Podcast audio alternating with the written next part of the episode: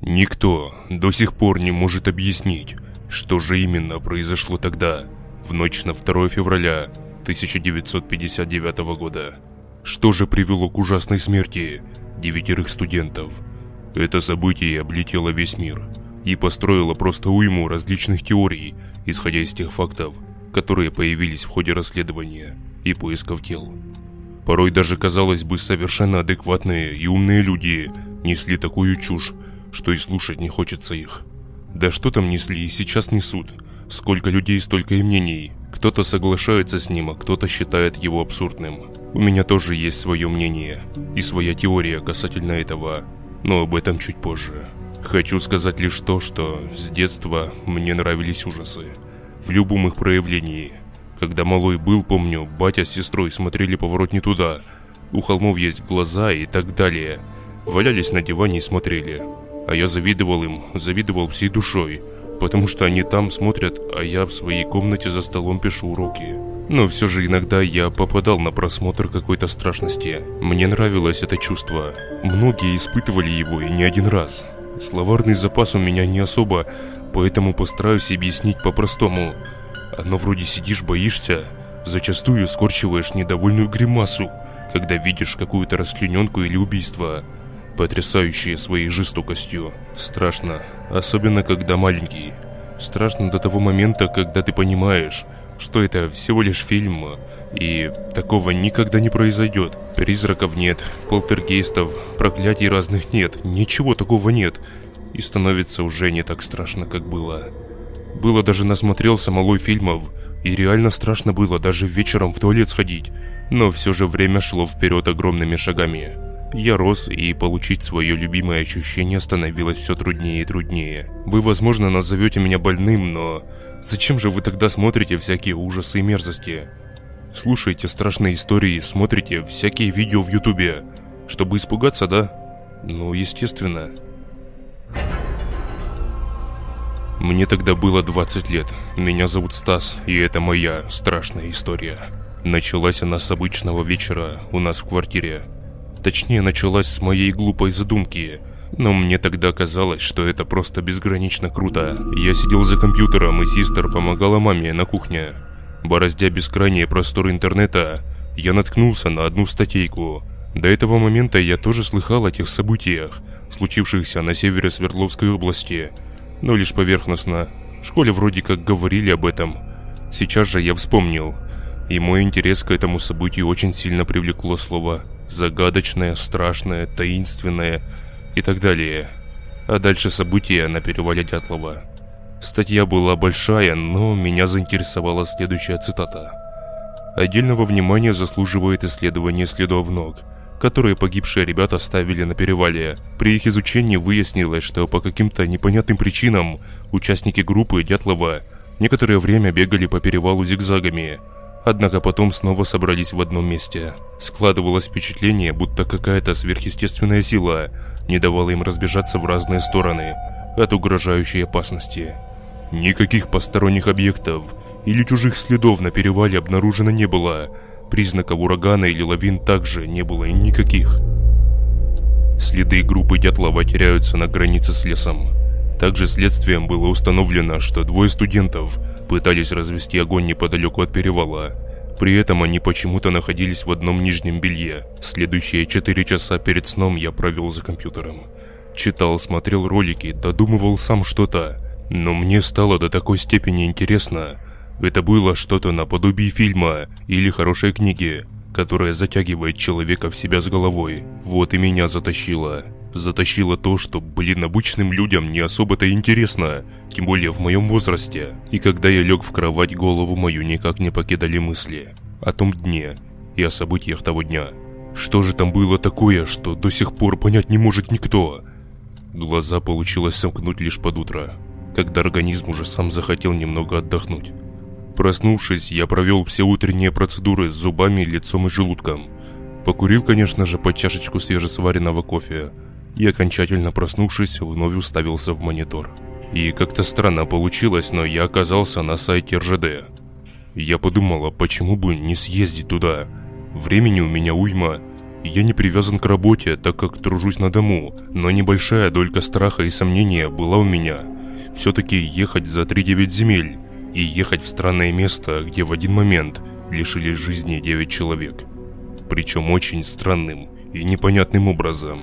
Я долго думал, стоит ли оно того.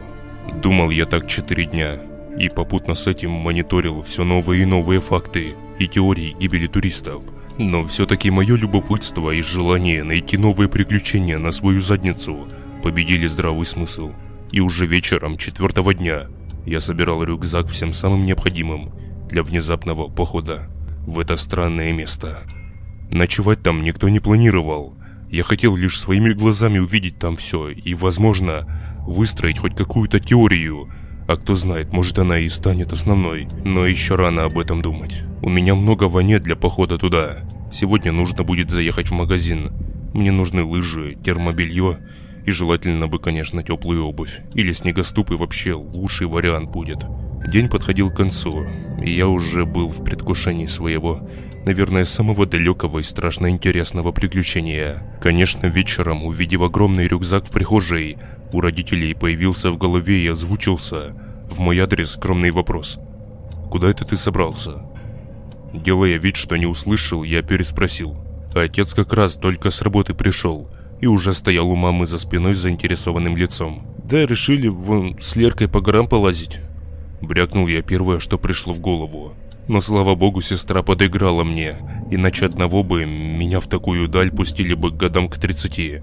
Хотя мне сейчас 20, но родители все еще не могут выпустить меня со своего гнездышка, увы. Да и чего мне оттуда выходить? В личной жизни порожняк. Деньги зарабатываю, но не в таком количестве, чтобы на них можно было держать семью, детей, девушку и так далее. Но я понимал, что вот еще немного и мне придется переезжать отсюда. Это лишь вопрос ближайшего времени. Когда родители вышли с комнаты, ко мне подошла старшая сестра. А мне хоть скажешь, куда собрался? Сижу и думаю, а вдвоем ведь лучше поехать, надежнее что ли? Хотя с Лерки надежный человек так себе. Но все же. А, я кажется поняла.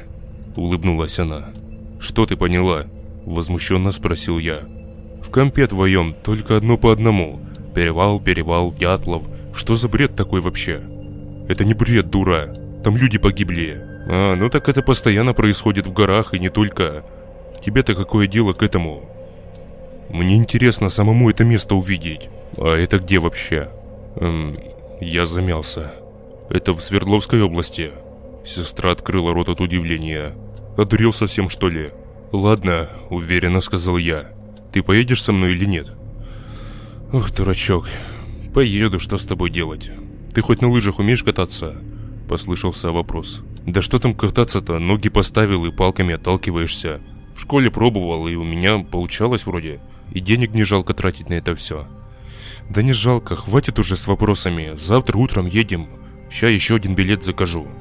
Съездив в магазин за дополнительным инвентарем, я пришел домой, заказал билет, принял душ и раньше лег спать. Рано утром прозвенел будильник, и я с недовольным лицом, разблокировав телефон, увидел цифры 3.45. Пора вставать и собираться.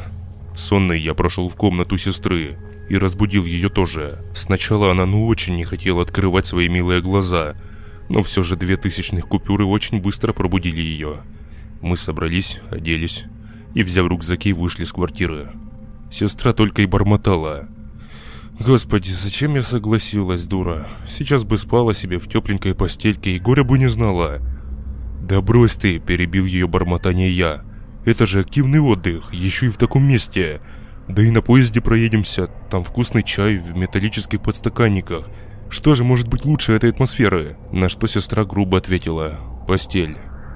Да ну тебя, зануда. Хочешь, чеши домой. Да ладно уж. У тебя есть еще человек, чтобы жопу твою прикрывать? Не-а.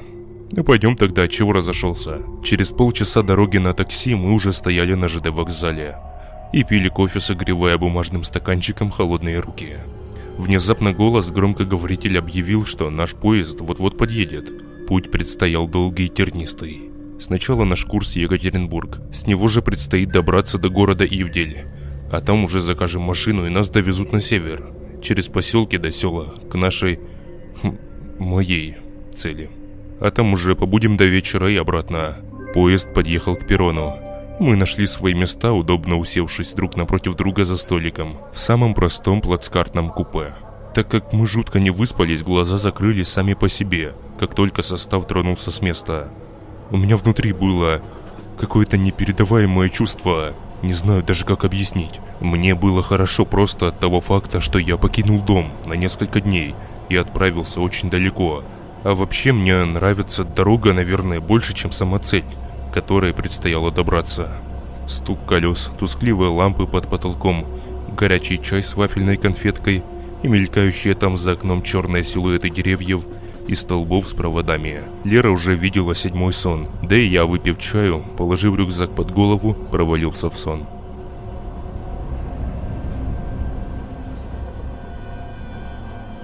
Ехали безумно долго. Иногда поезд останавливался и можно было выйти покурить или купить у какой-то бабульки горячий свежий пирожок. Да и вообще подышать свежим воздухом. Из-за того, что в поезде нет развлечений от слова совсем, было безумно скучно. Сотовая связь появлялась лишь в поселках да городах, и то ненадолго. Нужно было хоть ноутбук взять да кинцо посмотреть. Но я подумал, нахрена же мне в горах Урала понадобится ноутбук. Ну и не взял его с собой. И как оказалось, слава богу. Но сейчас же я жалел об этом. Почти без четверти сутки мы ехали к Екатеринбургу. Может, немного дольше даже. Я не считал, но вскидку говорю. Уставшие от долгой дороги, голодные и замерзшие, мы спустились с вагона и уставились друг на друга. По лицу моей сестры было видно, что она уже тысячный раз пожалела, что согласилась поехать со мной. Я же, придя в себя от морозного ветерочка, вновь набрался оптимизма и, взяв ее за руку, повел в ближайший киоск с шаурмой. Мы перекусили, взяли билеты на поезд к городу Ивдель и остановились в здании вокзала. Буквально через минут сорок на весь вокзал раздался голос женщины, которая сообщила о прибытии поезда. За это время мы отогрелись и уже со свежими головами зашли в другой вагон. К городу ехали часа четыре. Не буду останавливаться на подробностях. Доехали уже туда, мы были уже близко к перевалу, но вот, как назло, никто не хотел браться за то, чтобы отвезти нас туда. Даже... даже заходили в местную забегаловку. Пытались там узнать, кто туда возит. Но, увы, и там нас ждала неудача. «Да брось, мы никого не найдем», – промямлила сестра. «Может, в интернете поискать?» «Но туда же нет дороги нормальной, наверное. Это же горы, правильно?» «Ну, ну да», а ты видел, как они ведут там себя? Как будто они вообще не понимают, о чем мы говорим. Может, мы просто попадали на таких? Туда же должны люди ходить на экскурсии, я видел там, и памятники есть туристам. Так почему они все морозятся тогда? Я не знаю. Пожав плечами, ответил я. Мы пошли дальше на поиски человека, который все-таки отвезет нас туда. Дошло до того, что мы уже начали спрашивать об этом каждого встречного. Но люди тупо смотрели на нас, как на умственно отсталых, и ничего не говорили. Но спустя час, а то и два блужданий вокруг, мы уже вышли к частному поселку. И уже забив на все, и с желанием ехать обратно, нам встретился мужчина. Здоровый дядька, как шкаф. А мы оказалось как раз рядом с воротами его дома. «А вы меня ждете, что ли?» С улыбкой спросил он. «Эм, нет, мы просто...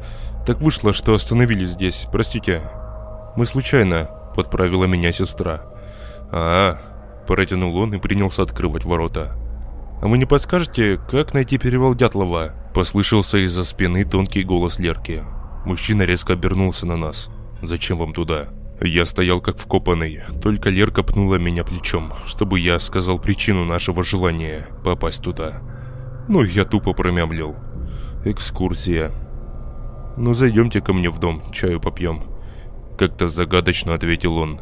И ответом своим отбил всяческое желание заходить к нему, а уж тем более переться на перевал. Но Лерка не из робкого десятка. Она встала передо мной и, взяв меня за руку, потащила в дом к тому дядьке. Я думал, сейчас будет что-то нехорошее, исходя с того, как реагировали люди на улицах на наши вопросы.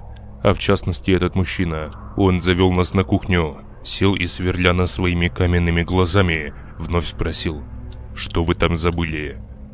«Так экскурсия же», – перебила его Лера. Тут уже год как не ходит никто. Экскурсии нет, и вам советую уезжать отсюда. Либо же другие достопримечательности искать. Как-то быстро и грубо проговорил мужик. А почему экскурсии нет? Нет и нет. Там что-то произошло? Какая разница? Большая, уверенно сказала моя сестра. Мы журналисты. Нам нужно туда, мы ищем настоящую причину гибели туристов на том перевале. Я заметил, что ей самой стало интересно, и она уже и журналистом представляется, успела, наверное, начитаться.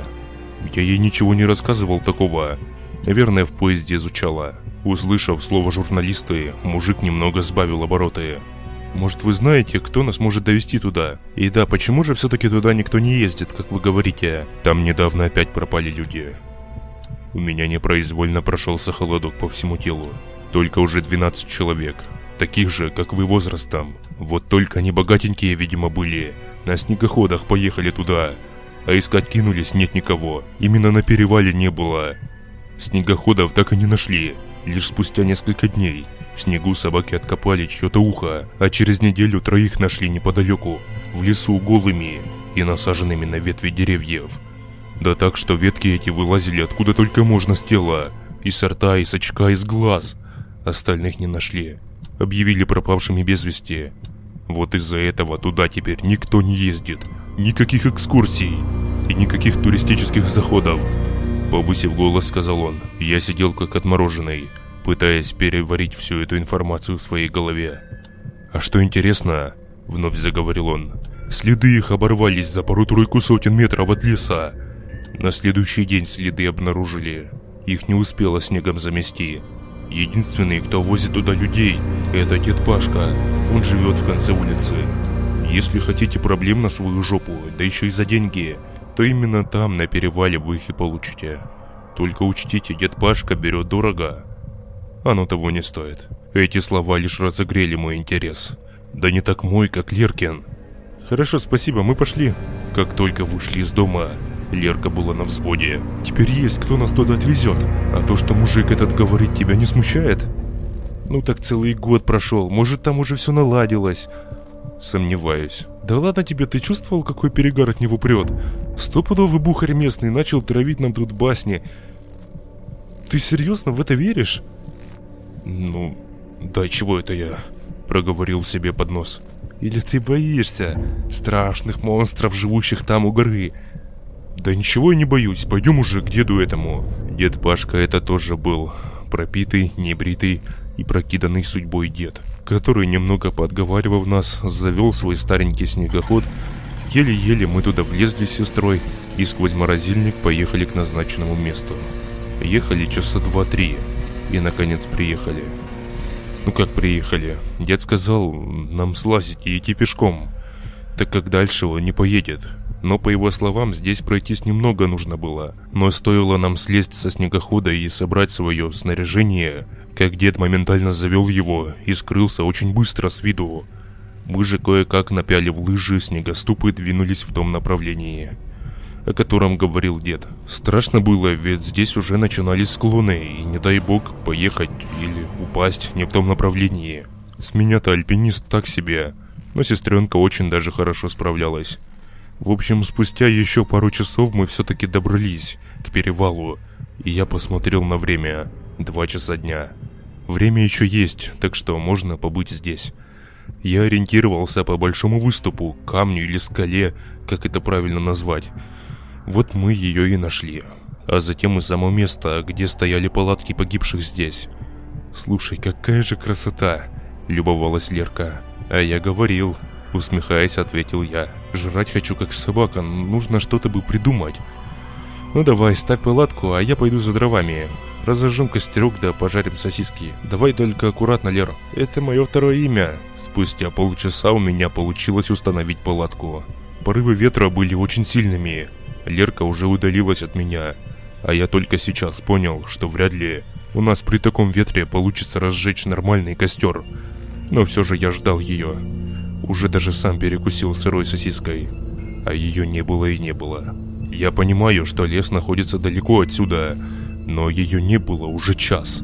И я ее даже не видел. Заподозрив что-то неладное, я пошел ее искать. Думая, что она наверняка там где-то ошивается и фоткается для инстаграмчика. Это же самое важное для нее, чтобы лайков побольше было. Ничего себе, я на перевале Дятлова. Таким мне каждый похвастаться сможет. К лесу я еле дошел. Устал жутко. Слой снега огромный, и при каждом шаге теряется уйма сил. Но я шел, и внутри меня все переворачивалось. Вроде я нашел рациональное объяснение того, что она там задержалась. Но и слова того мужика навязчиво лезли в мою голову, отметая, словно метлой, все рациональности. Вышел к лесу. «Лера!» — крикнул. Мои слова эхом вылетели ввысь, но ответа не последовало. Я заметно начал нервничать. Зашел в лес, осмотрелся. И где она есть, блин? Проговорил я про себя. Я бродил по этой роще еще часок, но ничего не было и следа, как сквозь землю провалилась. Прошел еще пару десятков метров и обомлел. Я увидел ее лыжу. Она сломанная валялась в небольшом овраге. Это была именно ее. Я прекрасно видел и покупал ей эти лыжи. Я попятился назад. Почему она ее сломала и выбросила? Попытался объяснить себе, что, блин, здесь реально происходит что-то не то. Но до последнего верил в хорошее. Но его не было. Еще через 20 минут я обнаружил ее куртку, висящую на дереве, рваную, грязную. Именно тогда уже мое сердечко ёкнуло. Слезы покатились по щекам, моментально замерзая. Теперь уже никаких логических объяснений не было. Мой мозг говорил мне «Беги отсюда, дурачок! Говорили же вам не идти сюда!» Ведь Лерка никогда не разделась бы, не сняла куртку в такую жуткую холодину. Я бросился назад, благо дорогу я запомнил и ориентировался по поваленным деревьям. Я кричал, звал сестру, зная, что ответа не последует. Выбежав с леса, я бросился к палатке. Уже сдалека заметил, что там, рядом с палаткой, что-то не так. Подбежав к ней, я чуть не рухнул на задницу. Сердечко забилось, как пулемет. С глаз вновь непроизвольно побежали слезы. От палатки мало что осталось. Ее как будто кто-то втоптал в снег. Ветром ее так повредить не могло. Да и к тому же рядом с ней я обнаружил большие странные следы. Нет, не такие, как у гребаного Йети. И побольше будут, чем человеческий. И они не походили ни на один ботинок. Следы были отдаленно похожи на человеческие. Ну, вот очертания ноги, но только огромные. Но еще и что-то желто-коричневое было на этих отпечатках. Причем на всех следах. Меня охватил безмерный ужас, когда я это увидел. А еще хуже мне стало, когда мною была замечена пропажа наших с Лерой рюкзаков. Их просто не было, там были и деньги, и продукты, и теплая дополнительная одежда. Пока я сидел и охреневал, и сам того не заметил, как вдруг начало темнеть. И вот темнота в этом месте не сулила ничего хорошего. Я уверен, в темноте я уже забыл, откуда мы пришли. Я запутался вообще, уже паника была на подступе. Но я пытался держаться со всех сил, пытался найти глазами в темноте наши с Лерой следы, но видел только те странные, большие, и думал про себя. Кто же их оставил здесь? Где моя сестра? Почему она не отзывается? Какой же я дурак, зачем мне сдался этот чертов перевал Дятлова? Сидел бы сейчас дома, занимался бы своими делами. А так я за сотни километров от дома. Я потерял сестру. Я обнаружил огромные жуткие следы непонятно кого. Еще и вещей своих не нашел. Что может быть хуже? А может... Через полчаса начался настоящий ад. Жуткая метель опустилась как раз на этот участок. Ветер разразился просто безумный. Он подымал снег и кружил его вокруг, отчего тот больно бил меня по лицу. Ветер продувал мою одежду, и я начал жутко замерзать. И когда сил отбиваться от метели у меня не осталось, все следы замело снегом, так что больше не отыскать, я дошел к той скале, по которой я ориентировался, и сел под ней. Ветер тут тоже продувал, но все же не так сильно, как... Паника накрыла меня своим противным одеялом. Я начал ерзаться, кричать и плакать. До тех пор, пока в один момент в меня что-то не прилетело. Сижу, значит, и понимаю, что с кружащего вокруг снега что-то летит. И прям на меня. Оно прилетело прямо мне в лицо, из-за чего я сильно ударился головой о скалу. И лишь немного придя в себя от боли, я понял, что прилетела моя сестра. Точнее, ее труп. Я непроизвольно заорал, как резанный поросенок. Тут же откинул обнаженное и обмороженное тело от себя с испугу и встал на ноги. Она была уже окаменевшая или оледеневшая. Я, я не мог тогда слова подобрать, чтобы описать все это. Голая, даже нижнего белья не осталось. Глаза были широко открыты, вместе с ртом, который был набит палками и мхом. И стоило мне отвести взгляд от своей бедной сестры, как там же, откуда прилетел труп, я увидел силуэты. Кто-то шел в мою сторону, пробиваясь через снежно-ветряную стену. Теперь я понял, что вообще здесь происходит. Да что произошло тогда на перевале. Затем силуэтом появился еще один. И третий, и четвертый. Темные как нефть они шли ко мне. И лишь немного, когда приблизились, я увидел их получше. Жуткие фигуры, высокие, все в черные, как смола шерсти, а сзади со спины как будто у каждого ветки торчат. Они издавали настолько жуткие звуки, что кровь стыла в жилах далеко не от холода. Звуки были такие, как будто олени ревут, но не из леса, а из самой преисподней. Меня охватил животный ужас. Я попытался бежать, но ветер быстро успокоил мои амбиции. И метровый слой снега тоже. А они все приближались. Теперь я уже смог заметить, что на головах у них рога. У всех разные, но они были. И двигались они не как обычные люди. Некоторые бежали на четвереньках, другие же жутко подпрыгивали, бегали вокруг. Я уже сидел и понимал, что сейчас со мной сотворят что-то ужасное. Впервые у меня было такое ощущение приближающейся смерти. Это ужасное чувство, от которого хотелось избавиться всяческими методами. Они уже подошли почти вплотную. Видимо, стихия не только меня сбивала с толку. Господи, какие же они были страшные. Жуть какая-то. Затем боль. Жуткая боль, которая пронзила мое плечо и дошла до самого мозга. Она заставила меня потерять сознание. Я чудом пришел в себя. Все тело болело до жути. Я был весь измазан своей кровью. Вокруг уже было светло и до безумия холодно. Я был лишь в своем термобелье. Куртки, штанов, ботинок, ничего такого на мне не было. Белье уже пропиталось моей кровью. Чувствовал я себя крайне паскудно. Не знаю, каким чудом я не истек кровью. Каким чудом я не обмерз до смерти, я не знаю. Но все это было уже на грани. Я несколько раз, зависая на ветке, терял сознание. И в один момент я услышал шум вертолета. Чудом меня спасли. Я был на волосок от смерти. Даже на пол волоска. Спасатели прилетели вовремя. Их вызвали мои родители, увидев прогноз погоды и мои вкладки в браузере ноутбука.